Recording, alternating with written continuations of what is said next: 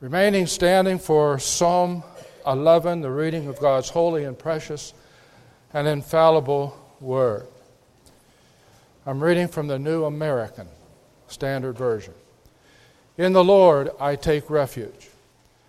How can you say to my soul, Flee as a bird to your mountain? For behold, the wicked bend the bow, they make ready their arrow upon the string to shoot in darkness at the upright in heart. If the foundations are destroyed, what can the righteous do? The Lord is in his holy temple. The Lord's throne is in heaven. His eyes behold, his eyelids test the sons of men. The Lord tests the righteous and the wicked, and the one who loves violence his soul hates. Upon the wicked he will rain snares, fire, and brimstone, and burning wind will be the portion of their cup. For the Lord is righteous. He loves righteousness. The upright will behold his face. What do we know about God's word? The grass withers and the flower falls, but the word of our stands for. Let us bow in prayer. Our Heavenly Father, may the words of my mouth and the meditations of our hearts be acceptable in your sight, O Lord, our strength and our Redeemer. For we ask this in Jesus' name. Amen. Please be seated.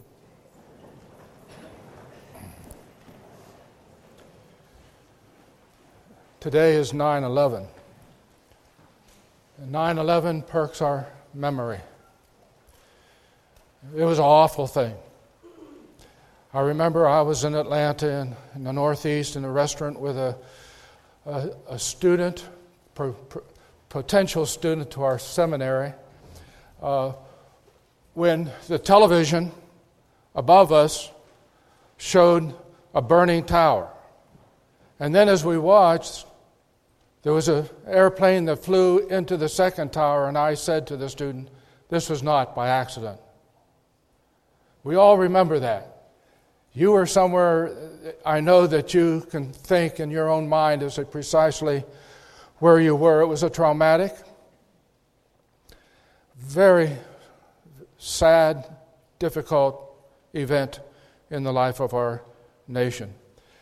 And since 9 11, it has been my observation that things have gotten worse. We're not living in a as safe a world as we used to live. I think we can all agree that we are living in difficult times. Psalm 11 uh, is a psalm of David where he was living in a difficult time in his life, a most difficult time. His government was being torn asunder. Now, we realize that his government was a rather large government he reigned over the land totally on the east of the Mediterranean Sea, what today is Israel, uh, the West Bank, Lebanon, uh, Syria, Jordan, parts of Arabia. He had what he did not directly reign over, uh, he received taxes from and tribute from the nations surrounding them, and they were at peace. But his government was being rent asunder from within. His own son Absalom was rebelling against him. Not only was his government at stake, but also his own life, the life of his family, the lives of all those around him, the lives of all those a part, a part of this government were all at risk. This psalm was written when David's world was turned upside down.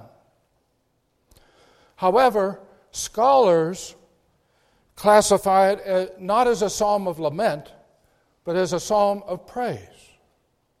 It's filled with hope in God. It is a testimony to the hope that David had in his God. You know, the Bible is indeed a book of hope, even in the midst of the diff- most difficult and horrible times And we need that hope. we live upon that hope. There's a verse in Romans 8 that says that we hope for that which we hope for, and he uses the word hope in the same way that we would use the word faith or trust in God. Our hope is in him, and he is sure. And before we get going on, on this sermon, I want you to know that while some of the things that I'm going to be saying sound severe, it, it doesn't raise, rise to the level of the hope and the foundation that we have in our Lord Jesus Christ and in our God the Father, our God the Spirit. It does not arise, uh, rise to that. We look at verse 1. David begins this psalm in the midst of his situation by professing his faith in the Lord by saying, In the Lord I take refuge. Now, refuge is a place of escape, it's a shelter, for protection. And in the face of, of immediate peril, he says, In the Lord I take refuge. David then asks, How can you say to my soul, Flee as a bird to your mountain? For behold, the wicked bend the bow. They make ready the arrow upon the string to shoot in darkness at the upright in heart his counselors were giving him this advice. Uh, they were also including this rationale with it. The advice is flee like a bird to the mountain. You can, a bird, being, maybe you're shooting at a bird or the like, or the bird knows it's in trouble, it flees away in a, to a place where you can't get them. And, and David had experienced this in his life, had he not. When, when Saul was going uh, to get him, he was in the mountains of the Judean wilderness, way over there in the south where it was hot and where Saul couldn't find, find him. Well, he's being given this same advice. The mountains are your refuge. The mountains are your refuge. Flee as a bird to your mountain. And their rationale, literally, for behold, the wicked bend the bow. It's in the perfect tense in the original, which means they've already bent it. It's already there. They make ready, they already make ready their arrow upon the string. They have already fitted the arrow to the string on the bow. It's there, it's, it's present right now. To shoot in darkness at the right, at the upright in heart. They're going to do it in the darkness, in the shadows, like an assassin. The danger is imminent. It's already happening. It's treacherous and the wicked are intent on doing this. Now, all of this is a counsel of fear. It takes us to the extreme, does it not? And then the question is raised if the foundations are destroyed, what can the righteous do? Or more literally, I, I, I like it this way if the foundations are destroyed, the righteous, what shall they do? That's the wording of it. You know, this Old Testament text appears to anticipate the dilemma of our age. First, the foundations that are under attack. You know, terrorism is worldwide, Middle East is in turmoil, radical Islam is flexing its muscle, Russia and China are flexing their muscle, we are a divided nation. People hate each other. We're living in troublesome times, to be sure. The world is not our foundation. Our government is not our foundation. We love our government. We love what it, how it began, what it has stood for throughout uh, the centuries. But, my dear, dear friends, this world is passing away and the lusts thereof. The world is going away. It is not our foundation. Before we go on, we just want to make clear that, you know, Paul wrote about the world, and we're going to get into this in a minute, but Paul wrote about the world. He said, professing to be wise, they became fools and exchanged the glory of the incorruptible God for an image of corruptible man and birds and four footed animals and crawling creatures, and God gave them over. That's where the world is. That's where the world is. But the question of foundations goes deeper than what we've just mentioned. It has to do with what people believe or what people do not believe in today's generation. It has to do with the pluralism in our society and the growing consensus that there is no absolute truth. Now, this is not a time to lecture on pluralism, empirical pluralism, uh, cherished pluralism, and philosophical pluralism, but I'll do so anyway.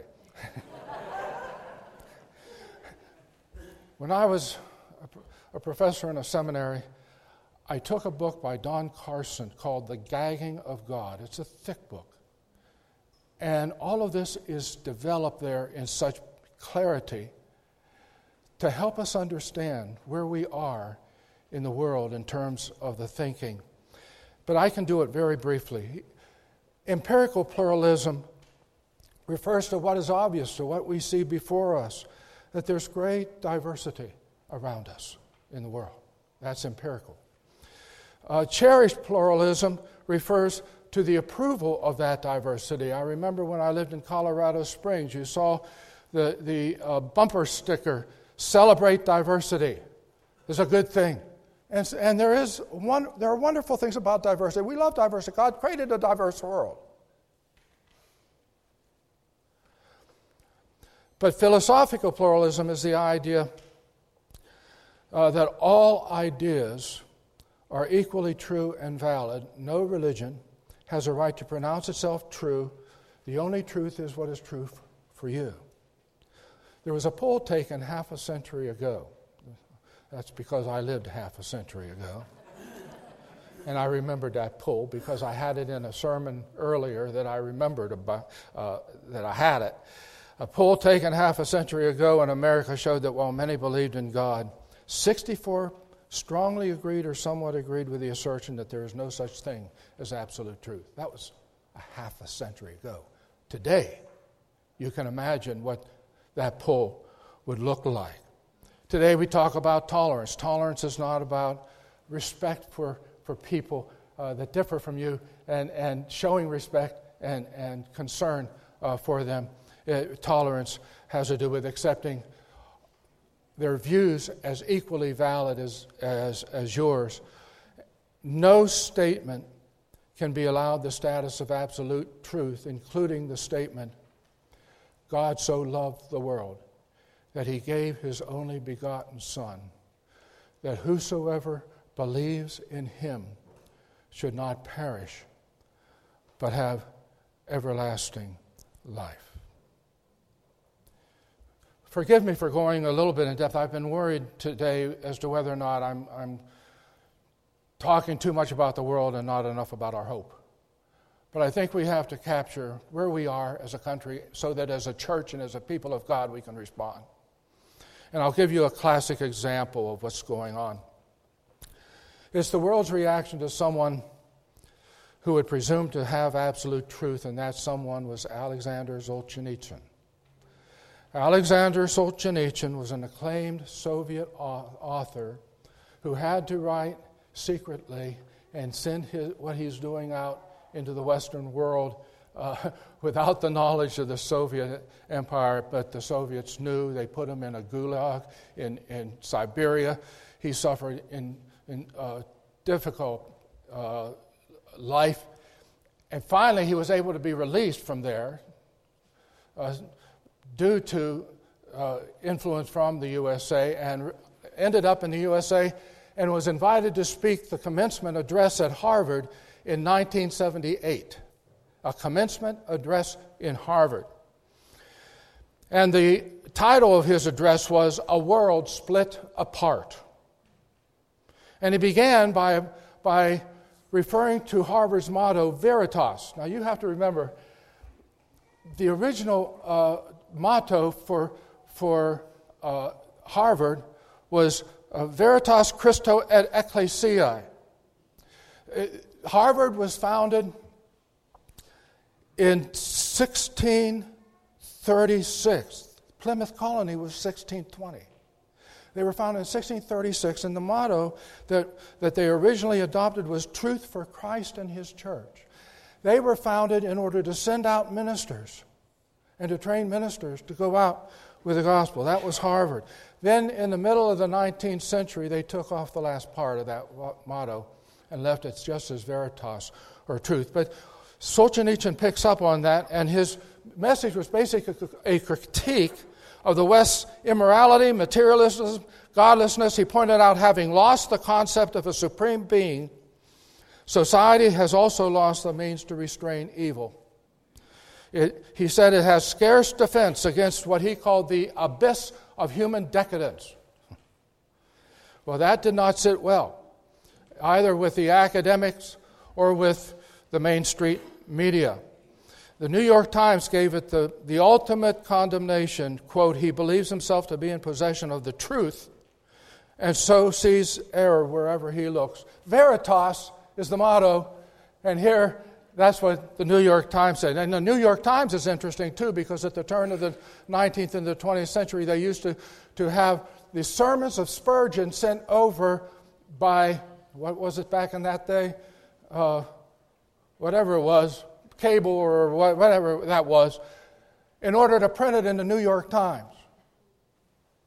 How times have changed. It was Solzhenitsyn who said, if the world has not approached its end, it has reached a major watershed in history, equal in importance to the turn of the Middle Ages, to the Renaissance. It will, it will demand from us a spiritual blaze. We, we shall have to rise to a new height of vision. He was a Christian. The church of our Lord Jesus Christ, in other words, needs to be more than ever before a confessing church of our Lord Jesus Christ in the midst of all this change and, and, and people need the truth. People need the Lord. Now, along with this attack on foundations today is the counsel of fear flee as a bird to the mountains. It's a normal reaction to the circumstances around us. The persecution of Christians is rising, it's, a, it's at the highest level it has ever been. I guess percentage wise, in the first three centuries of the modern, of, of uh, 81 to 300, it was bad, really bad. But it's equally bad today. It may not be happening in Texas, but the persecution is worldwide. More followers have died in recent years than in any time in history. Millions more are living with their religious freedoms severely restricted. Open Door Ministry says that 100 million Christians around the world are under persecution of some sort. Who would have known this would happen? Well, there's somebody who would have known. And that's our Lord Jesus. He warned this would happen. If the world hates you, you know that it hated me before it hated you. You will be hated by all on account of my name. We need to get into the reality of life that we live our life, our death, who we are, who the world is, and what we believe, and how we, how we uh, apply in our lives what we be- believe. You know, it's natural to want to flee, but the Lord spoke to that concern as well. He said, If anyone wishes to follow me, let him take up his cross daily and follow me. You know, when Christians read this text today, uh, we tend to read it as a metaphor. Oh, this is my cross that I'm carrying today, and you're talking about your diet. When Jews in, de- in Jesus' days were listening to Jesus say this, they were shocked. They understood it literally. They had watched it literally take place before their eyes. They were abhorred at the thought of carrying a cross because it meant you were walking to your death, and it was a hideous death that you were about to experience. What Jesus was saying, however, was that you have died to this life because you have died with Him, and therefore you don't have anything to be afraid of for losing it. He said, Whoever wishes to save his life shall lose it, and whoever loses his life for my sake and the gospel shall find it. For what does it profit a man if he gains the whole world and he loses his own soul? You know, fear is the greatest enemy to faith. Not haters of Christians, not Muslims with Sharia law, not pluralists, but fear. There was a sermon by Dr. Craig Barnes, president of Princeton Theological Seminary. I don't usually read sermons of presidents of Princeton Theological Seminary because of where it's gone. My father traveled from Seattle to Princeton in the 20s and uh, was uh, a student at Princeton Theological Seminary. So I should have fond memories for Princeton, but they've gone the way of, of all flesh to some degree. Isn't, he said, Isn't it ironic that we who have so much liberty are so afraid? He said, We're afraid of not maintaining our lives, of not fulfilling our dreams, of not getting good jobs. He said, quote, There is no limit to our fears while millions who have no liberty fearlessly continue to gather in house churches in China, refuse to recant their faith in Pakistan and Iran, and choose starvation and slavery over conversion to Islam in the Sudan. How can they take those incredible risks? Because they are not afraid. You can't scare, he said, a dead person, one who has died with Christ, who has now risen to new life in Christ. You can't scare a dead person whose refuge is in the Lord. When a starving African mother he wrote, looks at her emaciated children and then sees a soldier hold out food only if she recants her faith in Jesus Christ. Her only comfort is that those babies were baptized in the name of Jesus. They are now Jesus' children. She will not be afraid even for them. I've been looking closely at the book of Romans lately. And there, it provides an interesting example for us. The early church in Rome did not fear to, con- to uh, keep their lives. They were an amazing church. We learn a lot about the church in Rome in the first century from two secular sources. The first secular source is the historian Suetonius who informs us that the Emperor Claudius in AD 49, now remember that date, I'll see how good you are at math. In AD 49, expelled from Rome Jews due to disturbances caused by one named Chrestus. The only plausible explanation for this account is that Jewish Christians were in the Jewish synagogues declaring Jesus to be the Christ, even as we see throughout the book of Acts, everywhere from Stephen on. whenever Christ was proclaimed in the synagogues, things happened. It came to such a point in Rome, the capital of the Roman Empire, that the emperor had to expel the Jews that were causing that. And that's where Priscilla and Aquila had to leave Rome, you remember, and go to, go to Corinth. However, the church continued to grow in Rome. Jewish Christians returned, probably after the death of Claudius. Paul arrived 10 years later, after 49, that's in 59 60, and writes from Rome when he was in Rome in the prison, he writes from there to the church in Philippi. He writes that the whole Praetorian Guard was aware of his imprisonment for the sake of Christ. That's more than a thousand uh, soldiers guarding the emperor and guarding whatever he wanted to have guarded in his, in his kingdom, and that many believers were proclaiming the gospel without fear. Without fear. Second, secular writing was the historian Tacitus that tells us in Latin multitude ingens, large numbers of Christians were condemned by Nero they were burned, they were crucified, they were fed to lions. In AD 64, they were blamed for the burning of Rome. All this happened within the space of 15 years to that infant church. Our dear Christian ancestors experienced that. They all came to the Lord probably beginning in the 40s, and by 64, multitude ingens were killed for the name of Jesus.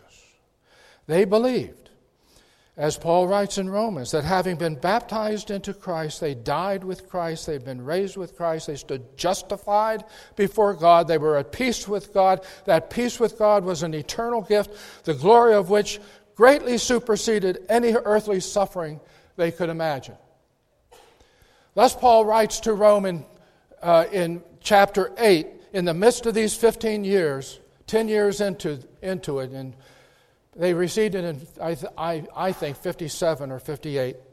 For I consider the sufferings of the present time are not worthy to be compared with the glory to be revealed to us, for the anxious longing of creation waits eagerly for the revealing of the sons of God. You notice his eyes were not on this world. His eyes were above, on him, on our God.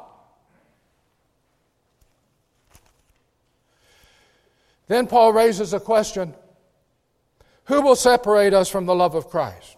Shall tribulation, distress, persecution, famine, nakedness, peril, or the sword? These are terms of various forms of intense suffering ending in, in the sword, which would be execution.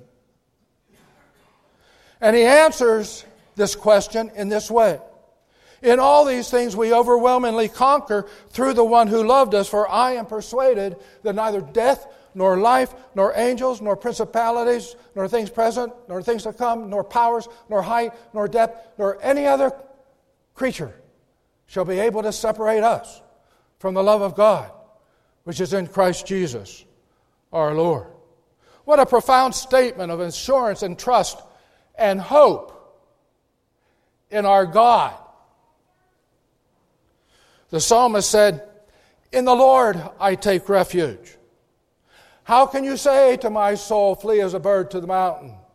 For all these things are about to happen.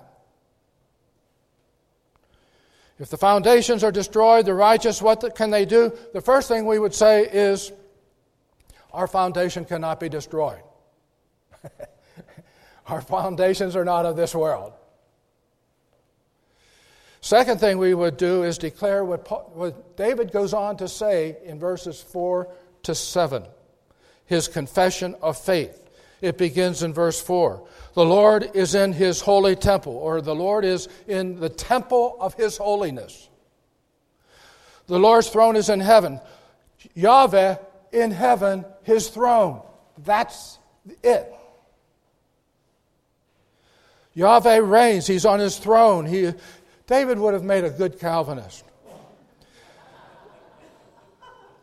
He sits enthroned in the holy temple, in the place where all earthly matters are decided. As Habakkuk 2:20 says, "The Lord is in his holy temple, let all the earth keep silent before him." That's good advice.